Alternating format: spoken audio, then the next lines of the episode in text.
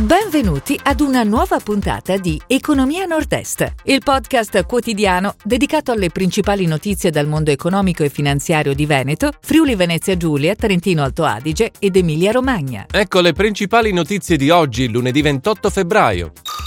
Crisi in Ucraina, ridimensiona previsioni ripresa a nord-est. Olimpiadi, ok dal governo a opere per un miliardo. Gruppo Pittini blocca gli impianti per il caro energia. Expo Dubai, Porto Trieste opportunità europea.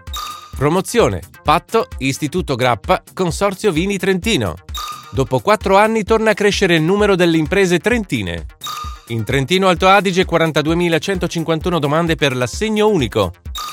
La crisi in Ucraina ridimensiona le previsioni di ripresa a nord-est. Le 523 cooperative associate di Conf Cooperative FVG hanno iniziato un periodo di ripresa, ma preoccupano gli sviluppi della crisi Ucraina-Russia. Con la guerra c'è un aggravio della situazione precedente, soprattutto sul versante dei costi dell'energia e delle materie prime. Lo ha detto il presidente di Conf Cooperative FVG, Daniele Castagnavitz. Olimpiadi, ok dal governo a opere per un miliardo. Via libera del governo per l'esecuzione delle infrastrutture delle opere connesse alle Olimpiadi invernali di Milano Cortina 2026. Il valore complessivo è di quasi un miliardo di euro. Le opere previste in Veneto riguardano entrambe il Bellunese per un totale di 568 milioni di euro. La variante di Longarone finanziata con 270 milioni e la variante di Cortina finanziata con 298 milioni. Gruppo Pittini blocca gli impianti per il caro energia. Le Ferriere Nord, società del gruppo Pittini, leader nella produzione di acciai per cemento armato, hanno comunicato il blocco immediato degli impianti a caldo su tutti gli stabilimenti in Italia. Fermi gli impianti di Osoppo, Verona e Potenza. L'aumento dei costi energetici con punte del 300% sta mettendo in crisi il settore metalmeccanico e energivoro, come quello di un'azienda siderurgica. Expo Dubai, porto di Trieste, opportunità europea. Sono orgoglioso di poter presentare le potenzialità di questa regione, una piccola regione, ma che in pochi chilometri può offrire grandi opportunità dal punto di vista turistico e del porto di Trieste, come opportunità italiana ed europea.